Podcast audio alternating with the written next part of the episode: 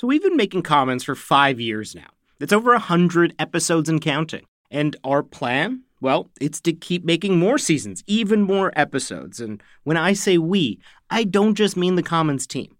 I'm including you, our listeners and supporters. We can't make this show without you. We can't keep bringing you exceptional reporting every week without your support. We want to make it as easy as possible for you to become a Canadaland supporter. So, from now until the end of May, we have a special deal for our listeners. Sign up now for just $2 a month for the next six months. You'll get access to all the episodes of Commons one week early and ad free, as well as exclusive bonus content from all of our shows. There's discounts on merch, tickets to our live events, and so much more.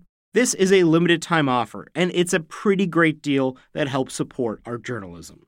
Just go to canadaland.com slash join or click the link in your show notes to become a supporter today.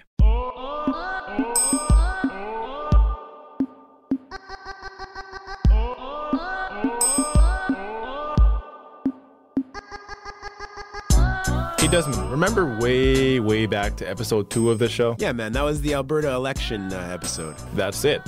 One of the most fascinating things, for me at least, that came up in the conversation, we only got to touch on just a little bit. And that was about how the leader of the Wild Rose Party in Alberta left the Wild Rose Party for the Progressive Conservatives and took a bunch of her crew with her. Yeah, Danielle Smith was leader of the opposition, the Wild Rose, and she ditched him for the ruling PC party. And then after that, she lost the PC nomination race and wasn't even part of the general election. Yeah, she got washed. It was pretty bad. In some respects, you could kind of look at this like, you know, what if Guy Lafleur had taken off his red jersey and put on the Maple Leaf blue instead? Or what if Biggie had left Bad Boy to go record for Death Row? A member of parliament was elected as a liberal and crossed the floor to sit as a conservative two weeks after that election. Our citizens were outraged. They regarded this as an act of democratic betrayal it rendered their votes meaningless. People from every political persuasion joined together to demand the restoration of their democratic rights.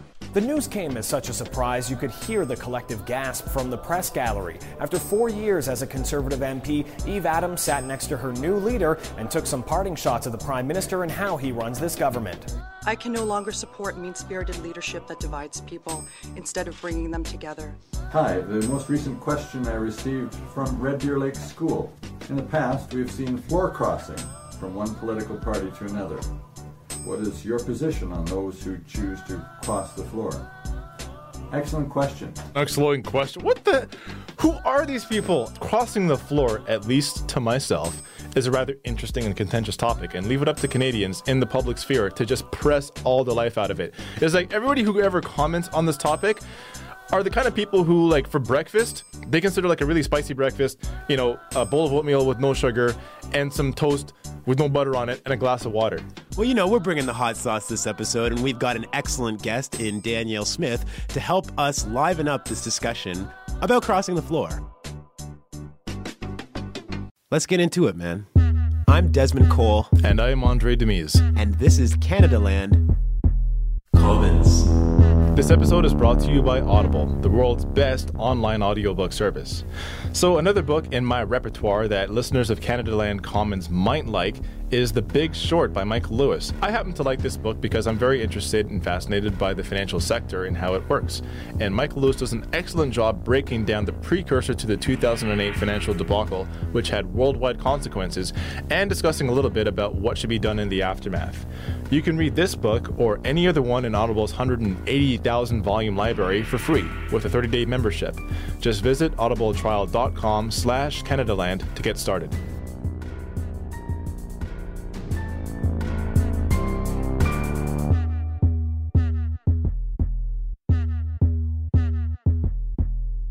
This episode, we've got Danielle Smith on the line in High River, Alberta. She was the leader of the Wild Rose Party from 2009 up until late December 2014 when she crossed the floor to join the ruling Progressive Conservatives.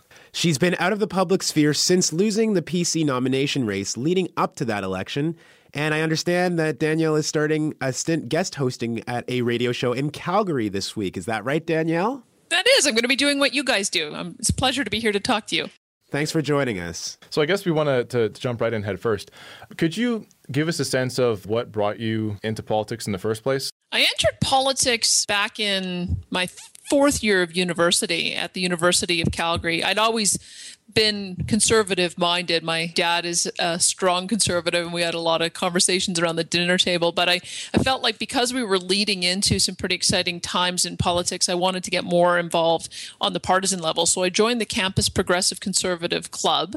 And then in about a 16 month period, we had a provincial leadership race, a federal leadership race, the Charlottetown Accord, a provincial election, a federal election, plus a, a by election in one of our prominent Calgary ridings. So I had a, a, really good taste of politics over that period of time. I was hooked. I, I knew at that point that I probably would want to run for office again one day. Holy smokes.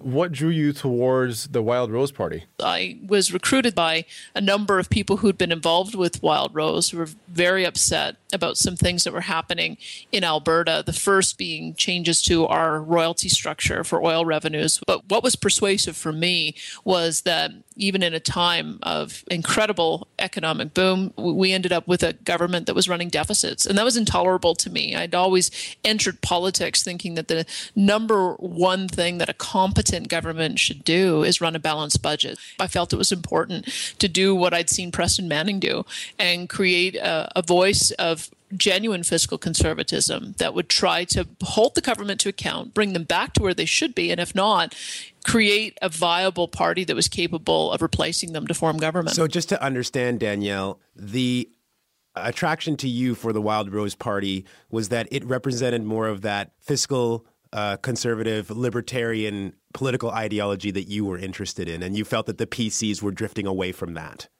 that's certainly what I wanted the party to be, but it's not what the other caucus members wanted the party to be, and it's not what the membership wanted the party to be. When I ran in the leadership race, I made it pretty clear that I was pro choice and that I was pro gay marriage. And if they were voting for me, that that's what they were going to get is somebody who was very strong on fiscal issues, but very hands off when it came to social issues. The party remained fiscally and socially conservative. And I was just a bad fit as leader. Uh, so we had a couple of missteps. My misstep in 2012 was not firing a candidate who made incredibly controversial and offensive statements that we actually uh, spoke about that on this show previously. Right. So that was my mistake. I, I, I had misjudged where Albertans were at. Obviously, you had um, reasons for initially wanting to join the Wild Rose Party. But then, as leader of the party in December of last year, you chose a very interesting and I'd say unprecedented move in politics, which was as leader to say, I would like to actually cross the floor with several of my MLAs from the Wild Rose, and we would like to join the Progressive Conservative Party. Was there a moment, I guess, when you thought, I know now that I, as leader of one party, have to leave and join another party? Well, it never was that moment for me. That's not how we characterized what we thought we were doing. We thought we were having a merger. We thought we were bringing together two parties that wanted to accomplish essentially the same thing under a leader, Jim Prentice, who was pretty well in alignment with what I wanted to do, that I hope help explains why we would make what seems like an inexplicable decision. Having bashed the progressive conservatives for six years, you don't all of a sudden wake up and say, gee, all sins are forgiven and now we want to join them. It was, we want to bring the Wild Rose culture into the progressive conservative caucus and create something new. Of course, that was a fiction. It never was a genuine merger.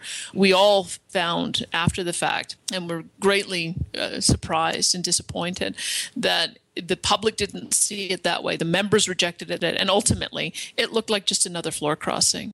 I guess the question is then, how was it that that nine MLAs, under the impression that this was going to be a party merger, end up leaving the party to join the PCs, whereas the, the rest of the MLAs and I guess the executive committee didn't agree to that, so it ends up becoming the, the, the nine of you moving over? We overestimated how persuasive we'd be able to be in convincing the public and the membership to come over. I had penned a letter to the executive committee asking them to put a question to the membership to to validate a formal merger process with the caucuses coming together, and they rejected it. That's when it, it became nothing more than uh, a floor crossing. And you can see in joining the PC caucus without having the rest of the party membership and the party apparatus come with us, it was doomed to failure. And therefore, Danielle, your move to the PC party ignited a lot of anger in constituents. So Some of them saying that they voted for one thing and now they felt like they were uh, getting a different thing that they than they voted for.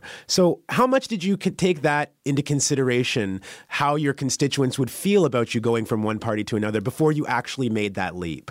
You have to understand that I had more in common with Jim Prentice than I did with the membership of the Wild Rose. I was becoming increasingly a misfit. I'd lost four by elections. I lost a key vote that I thought was essential to moving forward at our AGM. Our members were upset that I'd participated in the Pride Parade in Calgary. So, teach me a lesson, they came out and voted en masse to reject a comprehensive anti discrimination policy that would have said no one can be discriminated on any grounds, including sexual orientation, which once again affirmed for the public that we weren't ready for prime time. Uh, and then, in addition to that, the caucus lost confidence that we would actually be able to form government and be successful with Jim Prentice on the other side as leader. I was stacking up my resume with his and my caucus doing the same. It appeared to us that he was unbeatable. So that was really the rationale that went into it for the 11 of us, the two that went before, plus the, the nine of us who went after, in saying that perhaps the Wild Rose is a dead political vehicle and perhaps the the Jim Prentice is the guy who can fix things. So I guess that leads to a couple of follow up questions. It seems to me, first of all, it's almost like the Wild Rose Party was in a, in a sense like an analog to the Tea Party in the United States, where it starts off as a group of people who are just really aggrieved with U.S. fiscal policy, and then it's almost like every like disaffected and aggrieved social conservative just shuffles out of a mausoleum to join the cause and essentially take it over. Is it something like that? It sounds it sounds like it's exactly like that. I remember talking to one angry senior who said, "Well, I joined the Wild Rose because I've been asking the provincial government to stop charging hunting license fees when I when people turn 65 because our seniors should be able to get a break on hunting fees." And I thought, on what planet did you think that the Wild Rose was going to stop charging hunting fees to people over 65? Is that the reason you're supporting us? And so I think if you actually dug down and you looked at why people voted for the Wild Rose, it's just every single person who was cranky and angry at government found that the Wild Rose could be the expression of that. Okay. And to ask the second question, was there any part of you that somewhere in the back of your mind you thought maybe Jim Prentice is playing me because he's essentially destroyed the right flank. So was there any sense that he was playing you this this whole time? Remember, I encountered Jim Prentice many times over my political career.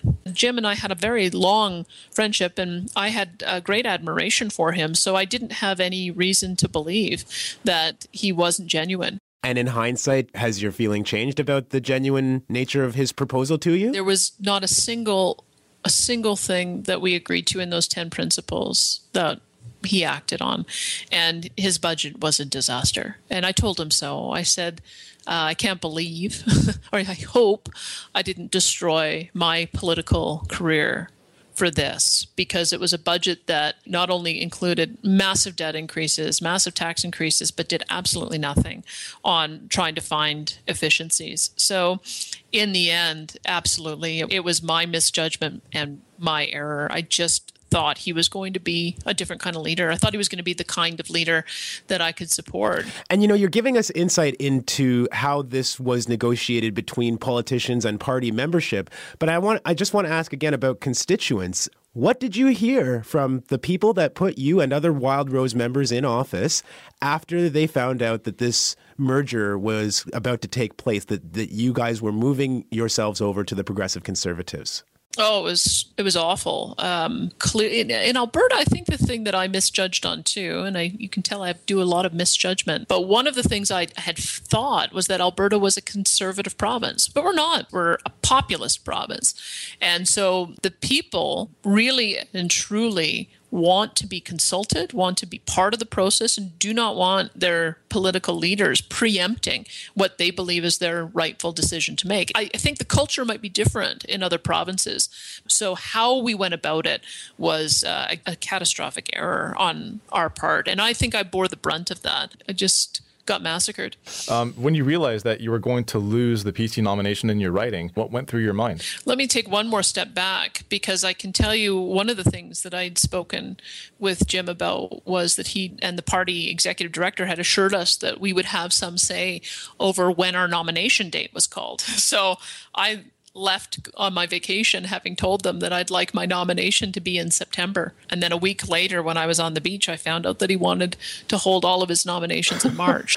Hold up. So you were on vacation, like on a beach, all of a sudden your, your Blackberry, I'm sorry, your iPhone goes off or whatever phone you use? Yeah, you have to imagine for the nine of us to have put our political careers on the line, to have gone through this in mid December and essentially find out three weeks later, oh, by the way, you're going to have contested nominations and they're going to start within the next few weeks. I mean, you, you can imagine that if that had been communicated to us in December, our reaction would have been, well, we'll take our chances then in the Wild Rose because that's just not enough time. When I found out when I was away on vacation, I said to my husband, number one, I'm so embarrassed. And number two, I'm finished. It was an awful vacation. And then came back and I couldn't get volunteers because not only did the Wild Rose volunteers, very few of them came over with me, but all of the progressive conservative volunteers hated me. They'd spent six years fighting against me. And now they're supposed to embrace me with a couple of weeks' notice. It was ridiculous to think that could ever happen that quickly. Now, Danielle, you moved from an opposition party to the government side. Is there this sense sometimes that the only real way to get things done, even if you're an elected MP, is to be in the actual government side?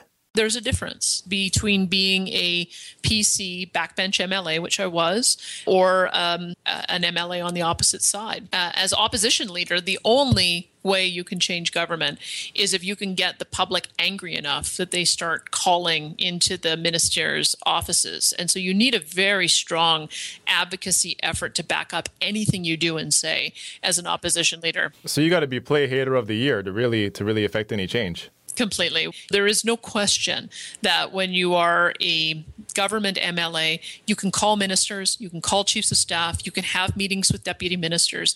It's a sad commentary on politics that you don't have the same level of access to decision makers within the political ranks and the bureaucracy as you do when you're a PCMLA, but there is some some truth to that. What have you taken away from this whole experience of crossing from the Wild Rose to the PC party and then not getting the nomination back? The, the crossings aren't always as controversial as this. And you have to look at crossings in a parliamentary democracy are part of the system. Uh, Winston Churchill crossed the floor twice. He began as a conservative, then crossed over and became a liberal for, I think, two decades, and then crossed back to the conservatives.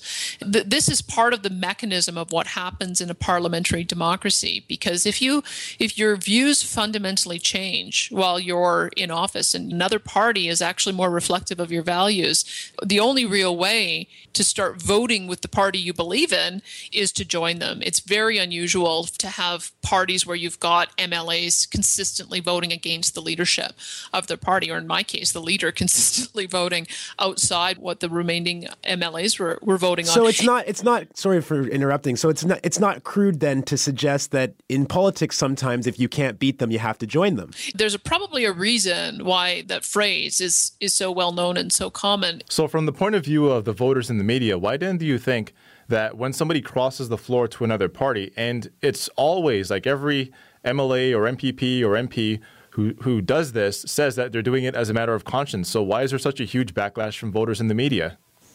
It's a lot easier, I think, to survive politically if you cross to an opposition party than if you're an opposition MLA who crosses to a governing party. Interesting. We really began to surge after Rob Anderson and Heather Forsyth crossed the floor from the government ranks to join us. But when you look at the reverse, say Belinda Stronach crossing from the federal conservatives to become a cabinet minister with the liberals, or David Emerson crossing from the federal liberals to become a cabinet minister with the conservatives, that's where the public does not like to see floor crossings. I think that they believe that if you're going to leave government to join opposition, that inherently is a principled stand. I don't think they see it in the reverse. That's a really interesting take. Is there anything you would do differently if you could have this all over again? Yeah, I would have quit. Once I realized that I could no longer uh, be a, an effective leader of the Wild Rose, that I should have just quit. Do you think that you were treated differently than others who have crossed before because of your gender? You know, I saw the, the things that you were called on comments and Facebook posts, and I saw the comments that the male MLAs were called, and, and it's nothing similar at all. Like you were called some really harsh names. But I was also the leader of a party. It's that notion that the captain should go down with their sinking ship, that even if we'd hit the Titanic and we were sinking, that I should have martyred myself. True, but there are different names you can call a male captain than a female captain, and some of them are pretty unacceptable. it's true. It was not it was not a good moment in social media when you look at the incredible vitriol and lack of civility that I was treated with. That being said, I did tell Vassy Kapelos to piss off when she was uh, pestering me for an interview. That was done by text, though. That was not done publicly. She's the one who made it who made it public, not me. There's something about me that I just love when politicians just plain lose it and let the mask slip and say what they really think. well, that certainly got me at uh, an unfiltered moment. Finally, Danielle, what do you see as being the future of Alberta politics, and are you going to play any role in it? I want to be involved in the discussion, but I think the conservative movement is in real trouble. They, they have no consensus on what they want to be. And if you don't know what your mission statement is and can't communicate what you believe and why they should believe what you believe, you're not going to win. It means that we're in for, I think, at least a decade of NDP government until someone new can come along and articulate a conservative vision that actually fits with our progressive modern times. I feel like we just saw a bit of foreshadowing, but I'm not going to press you on that one any further. Danielle, you've been amazing on this program. Thank you so much for coming in and talking to us. All the best. I appreciate your time. So that was a lot more open and flowing than I thought it was going to be. I mean, I'm actually genuinely surprised at how honest and refreshing Danielle Smith was. She talked a lot about how she feels that she made mistakes, which you don't hear a lot of people who are in or have formerly been in politics say. So that was kind of refreshing, actually. I noticed that you were starting to nerd out and maybe swoon just a little bit because. Swoon? Yes. We've been talking about the defection or the floor crossing of herself and her MLAs, and she said the word merger. And you repeated that word merger. True, I did do that. Thank you for calling me on that, Andray. I used Danielle Smith's language when I meant to come into this conversation talking about crossing the oh, floor. She got you good. She got you.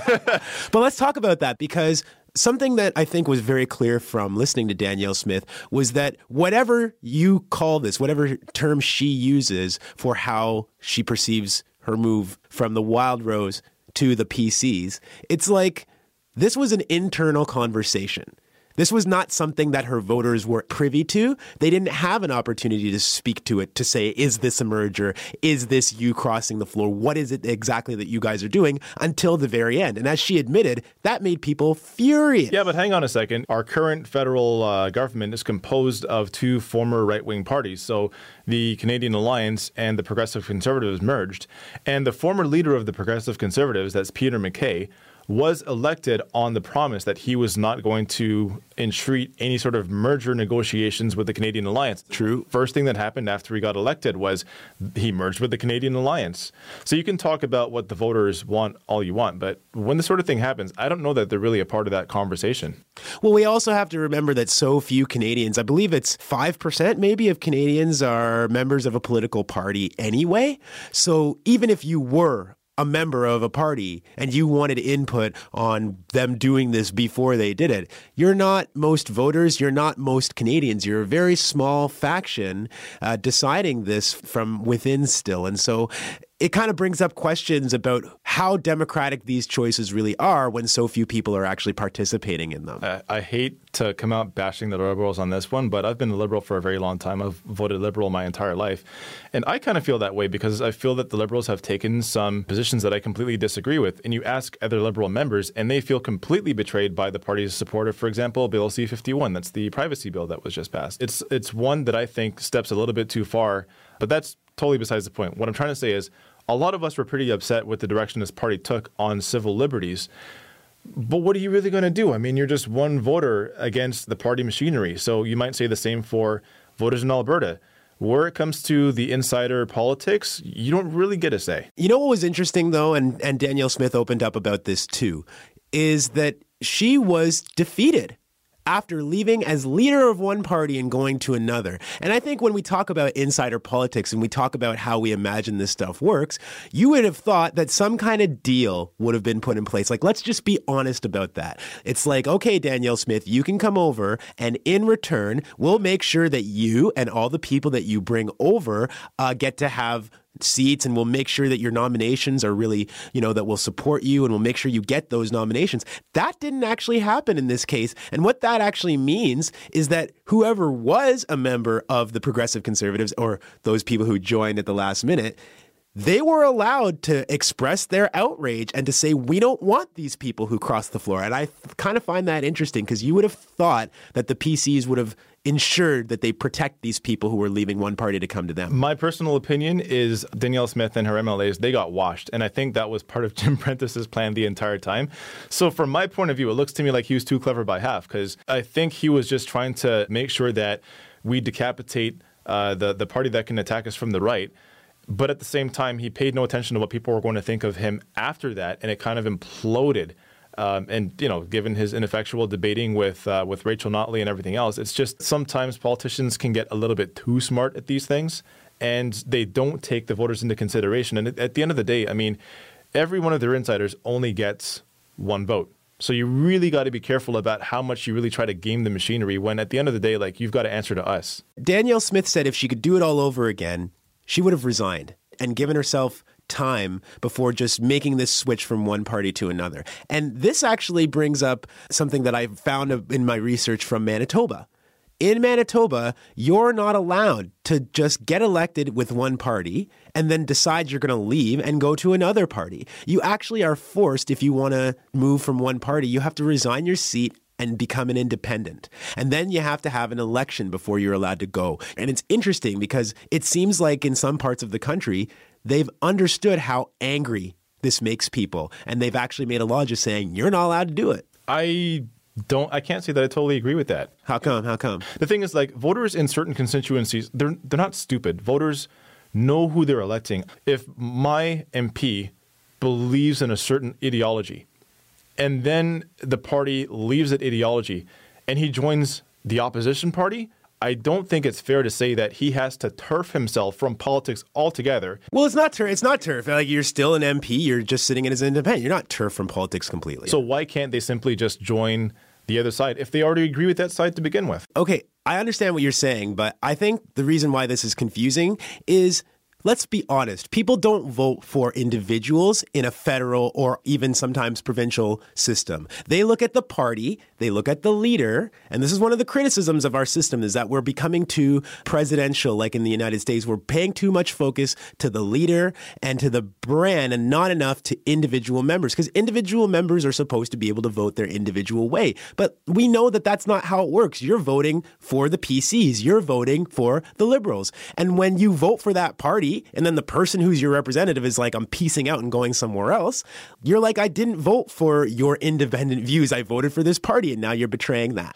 I, am sorry. I just think that you got to do at least a little bit of homework. You can't just, you know what this is like? This is almost like when the World Cup comes around and everyone just starts waving their country's flag, and you'll see like a bunch of cars driving along with the orange Dutch colors, or you'll see like the Italian flag sticking out of somebody's car. And it's not like that. Like, this isn't a football game. This isn't sports. This is actually the way that our government runs our country.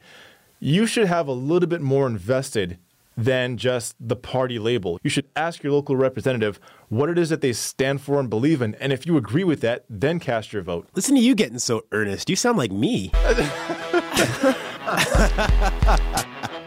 and you know, speaking of doing your homework, we're out of time for the program. I'm really worried about where you're taking this segue. That doesn't make sense. Okay, you didn't let me finish. What I'm trying to say is that people who want to learn more about this topic or other stuff in Canadian politics should definitely follow us on Twitter at Canadaland Commons. Well, at Canadaland Commons isn't actually the address, but search for it and it'll be the first thing that pops up. Oh, nice glove save on that one. Shout out also to our amazing producer, Imogen Burchard.